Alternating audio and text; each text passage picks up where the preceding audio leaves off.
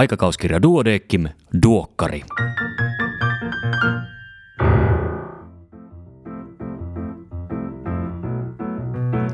Tämä on numero 23 vuonna 2020. Minä olen Kari Hevossaari, lääkäri Helsingistä. Tervetuloa mukaan!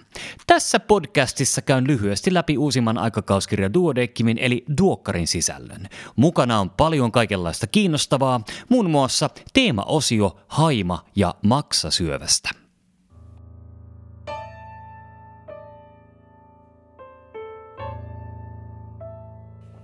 Pääkirjoituksia on kolme kappaletta. Ensimmäinen niistä, verensiirtohoidon kehittämiseen tarvitaan kansallista tiedonhallintaa. Verensiirto on ylivoimaisesti tavallisin lääketieteellinen biologisen aineen siirto ihmisten välillä. Verensiirrolla tarkoitetaan yleisesti punasolu- ja trombosyyttisiirtoa. Verensiirtoketjussa on monta lenkkiä, joista yhdessä rakentuu siirtojen turvallisuus niin luovuttajalle kuin potilaallekin – Jokainen verensiirto pitää dokumentoida siten, että jäljitettävyys luovuttajasta potilaaseen on aukoton ja tarpeen mukaan todennettavissa. Järjestelmällinen, kansallisesti yhtenäinen verensiirtotietojen tallentaminen ja tarjoaminen on välttämätöntä. Sitten opioidien pitkäaikainen käyttö Punnitse turvallisuus. Opioidit lievittävät kipua vaikuttamalla sekä kivun sensoriseen että emotionaaliseen ulottuvuuteen. Opioidien moniin muihin vaikutuksiin kuuluvat myönteisten tunteiden korostuminen sekä ahdistuksen, pelon ja surun väheneminen. Opioidien keskeisyydestä akuutin kivun ja syöpäkivun hoidossa ei ole epäselvyyttä, mutta mutta pitkäaikaisen kivun aiheuttaman kärsimyksen ratkaisuksi opioideista ei ole, ja niiden käyttöön liittyy monia turvallisuusriskejä.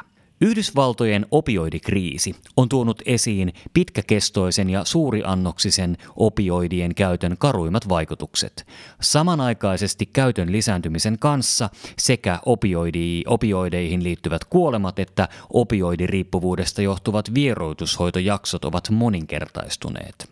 Koska Opioidien hyödyt pitkäaikaisen kivun hoidossa ovat vähäisiä, mutta haitat merkittäviä ja pahimmillaan henkeä uhkaavia tulisi opioidilääkityksen aloittamiskynnyksen olla korkea. Kolmaskin pääkirjoitus käsittelee vakavaa aihetta. Uusia toimenpiteitä tarvitaan itsemurhien ehkäisemiseksi.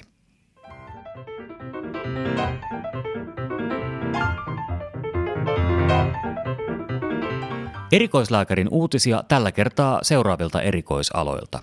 Naisten taudit ja synnytykset, psykiatria – kliininen farmakologia ja lääkehoito, pediatria, yleislääketiede sekä ihotaudit ja allergologia.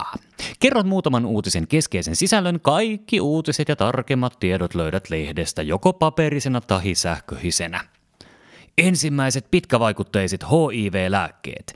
Euroopan lääkeviraston EMAN lääkevalmistekomitea suositti lokakuun kokouksessaan myyntiluvan myöntämistä rilpiviriinille ja kabotegraviirille, joita annetaan yhdessä injektioina lihakseen kuukauden tai kahden kuukauden välein. Naamarien aikaan. Erilaiset kasvosuojaimet ovat uusi normaali. Kasvomaskien aiheuttamat toksiset ja allergiset reaktiot ovat ihotautilääkäreille tuttuja. Niitä tuli aiemmin vastaan silloin tällöin, mutta todennäköisesti määrä tulee lisääntymään. Oikeastaan suu-nenäsuojusten jokainen osa voi aiheuttaa ja aiheuttaakin pienehkölle osalle käyttäjistä ongelmia. Mitä tehdä? Hoitaa oireen mukaisesti ja kehottaa vaihtamaan maskimerkkiä tai pakettia. HPV-rokotus vähentää kohdunkaulasyöpää. Yli miljoonan naisen rekisteritutkimus osoittaa nelivalenttisen HPV-rokotuksen vähentävän invasiivisen kohdunkaulasyövän riskiä huomattavasti. Vaikutus on erityisen voimakas, jos rokotus annetaan ennen 17 vuoden ikää.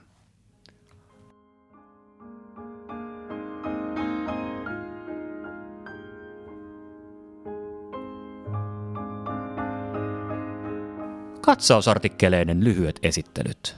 Mistä ero sepelvaltimotaudissa idän ja lännen välillä johtuu? Sepelvaltimotautisairastavuus ja kuolleisuus ovat olleet vuosikymmenien ajan suurempia Koillis-Suomessa kuin Lounais-Suomessa. Itä-länsiero on kuitenkin pienentynyt. Eniten sepelvaltimotautikuolleisuutta ovat vähentäneet tunnetuimpien riskitekijöiden vähentyminen sekä hoitavan lääketieteen kehitys. Immuunivajeiden mekanismit uuden äärellä. Synnynnäiset immuunivajeet ovat useimmiten yhden geenivirheen aiheuttamia immuunijärjestelmän säätelyhäiriöitä ja vasta osan kohdegeeni tunnetaan. Saman geenin eri mutaatiot voivat toisistaan poikkeavin mekanismein aiheuttaa täysin erilaisia taudinkuvia, jopa antaa geenille normaalisti kuulumattomia tehtäviä. Lasten mykoplasma pneumoniae-infektiot M-pneumoniae aiheuttaa lapsille ennen kaikkea hengitystieinfektioita, joiden pääoireena on yskä, mutta myös iholöydökset ja neurologiset oireet ovat mahdollisia. Mikrobilääkkeiden tehosta taudin hoidossa ei ole vahvaa tutkimusnäyttöä, mutta mikäli mikrobilääkitykseen päädytään, on atsitromysiini ensilinjan valinta. Ruokarajoitukset raskauden ja imetyksen aikana, onko riskeistä näyttöä? Ruokavalion monipuolisuus, tasapainoisuus ja kohtuullisuus raskaus- sekä imetysaikana varmistavat suurelta osin ruokavalion ravitsemuksellisen ja kemiallisen turvallisuuden. Sikiön terveyttä uhkaavat Suomessa listerioosi ja toksoplasmoosi sekä äidin alkoholin käyttö. Listerioosi-riskin vuoksi pastoroimattomien maitovalmisteiden sekä tyhjöpakatun, kylmiösavustetun ja graavatun kalan käyttörajoituksille on vahvat perusteet.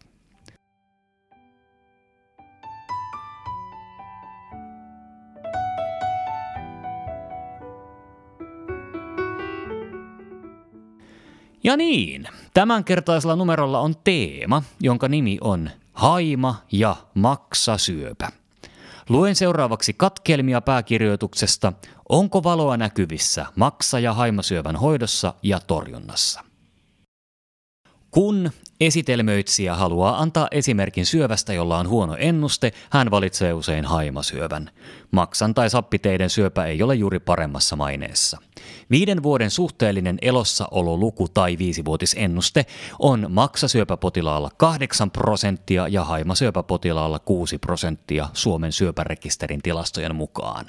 Vuosittain Suomessa todetaan lähes 2000 haiman, maksan tai sappiteiden syöpää. No, ovatko syövän hoitotulokset Suomessa yhtenevät?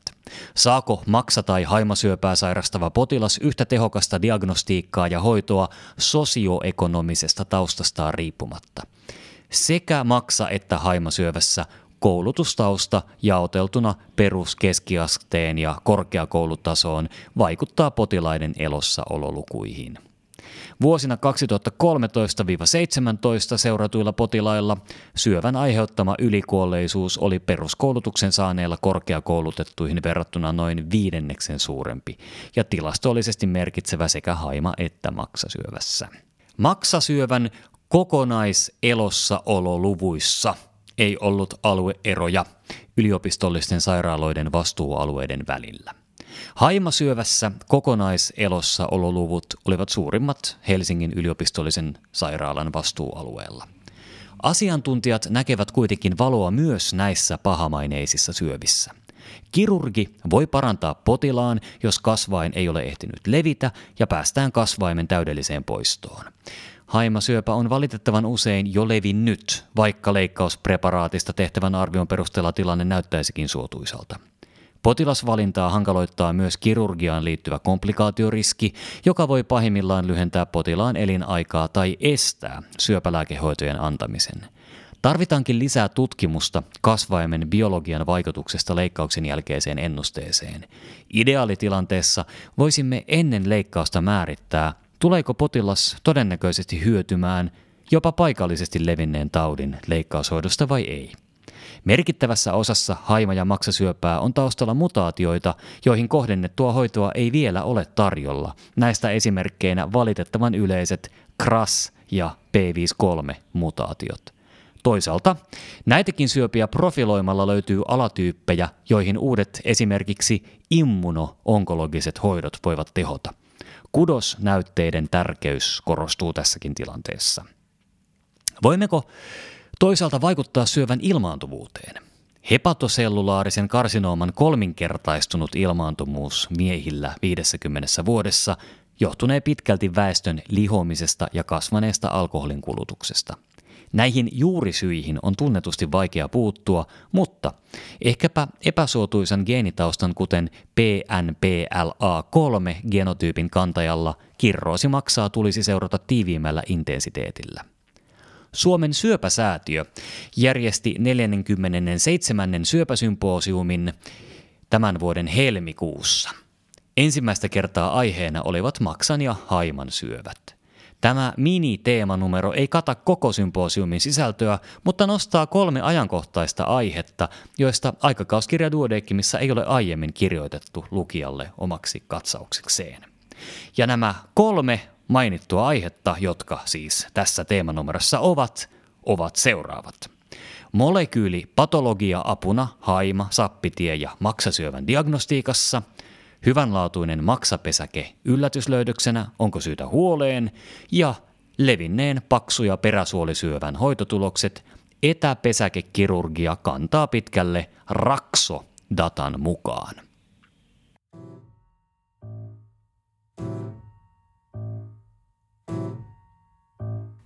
Näin hoidan osiossa on tällä kertaa monta artikkelia. Niistä ensimmäinen on Charcon jalan nykyhoito.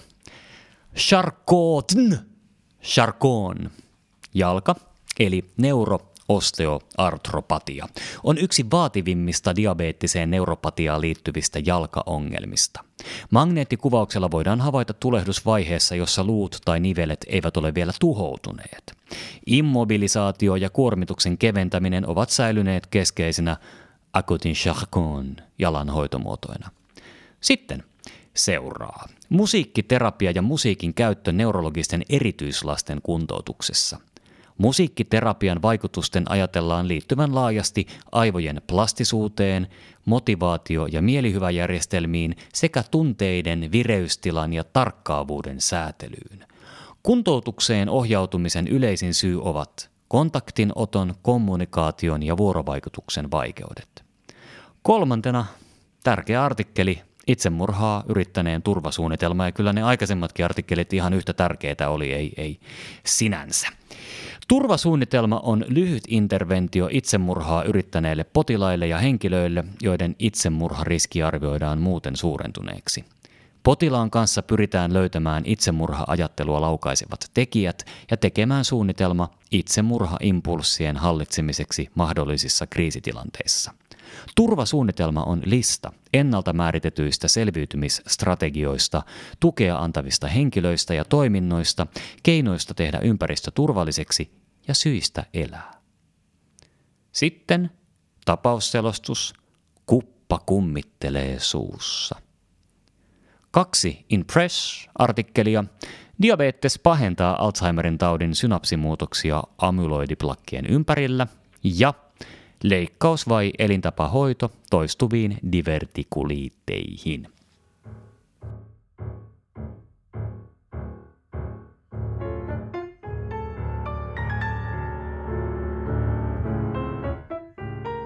Tämänkertaisena vinkkinä ihottuma ongelma ennen lomamatkaa. Tämänkertaisin ja kaikki muutkin viime vuosina julkaistut vinkit pystyt kuuntelemaan omina podcasteinään tästä samasta podcast-syötteestä. Kuukauden kollegana Annikki Vaalasti, haavanhoidon uranuurtaja Suomessa, joka palkittiin Konrad Reijovaaran palkinnolla lääkäriseura Duodeckimin symposiumissa muutama viikko sitten. Samassa juhlassa myönnettiin myös tiedottajapalkinto Asko Järviselle helposti ymmärrettävistä, äh, ymmärrettävästä äh, helposti ymmärrettävästä COVID-19-pandemiaa käsittelevästä viestinnästä. Tässä yhteydessä mainitsen myös aikakauskirjan nettisivulta löytyvistä ajankohtaisista COVID-19-artikkeleista. Lisää palkintoja, joita toki Duodeckim ei myöntänyt, mutta muut tahot, nimittäin lääketieteen Nobelin palkinto meni tänä vuonna hepatiitti C-viruksen löytäjille. Onneksi olkoon Harvey J. Alter ja Charles M. Riesel, Riesel Yhdysvalloista sekä Michael Houghton Kanadasta. Ja sitten palataan aikakauskirjaan liittyviin palkintoihin ja huomionosoituksiin. Vuoden 2020 kirjoituspalkinnot on jaettu. Erikoispalkinto pandemian aikana tehdystä aktiivisesta ja pyyteettömästä COVID-19 tiedottamisesta myönnetään veli Jukka Anttilalle. Hän on kirjoittanut pandemia-aiheesta yhden pääkirjoituksen, yhden katsauksen sekä kolmet infektiotautien erikoislääkärin uutiset. Palkinnon suuruus on 2000 euroa. Lisäksi palkitaan viisi kirjoitusta, 1600 euroa kustakin kirjoituksesta. Luen kirjoitusten otsikot ilmestymisjärjestyksessä ja mainitsenpa vielä ne lehdetkin. Kasvuikäisten rasitusvammat numerossa 20 vuonna 19. Terveen miehen anabolisten steroidien käyttö numerossa 2 vuonna 20.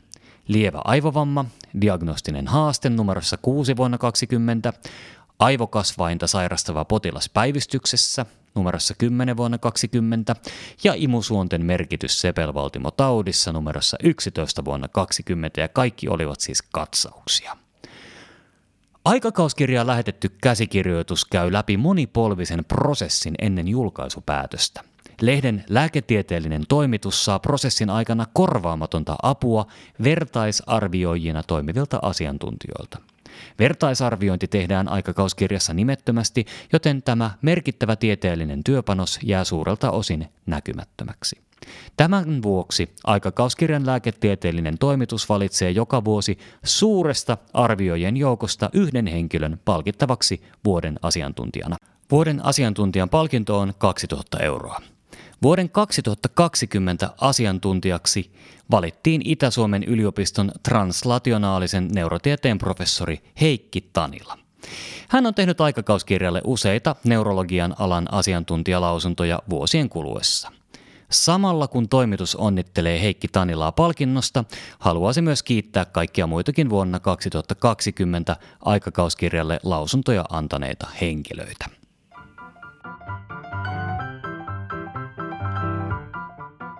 Siinä kaikki tällä kertaa. Kiitos kun kuuntelit. Voimia poikkeusjoulun järjestelyihin. Toivotaan, että mahdollisimman moni meistä pystyy lomailemaan perheen tai muutaman muun läheisen kanssa. Seuraava numero onkin joulunumero ja se pätkähtää koteihin ja podcast-palveluihin juuri jouluksi. Palataan asiaan siis silloin. Voi hyvin siihen asti. Iiro, ole hyvä!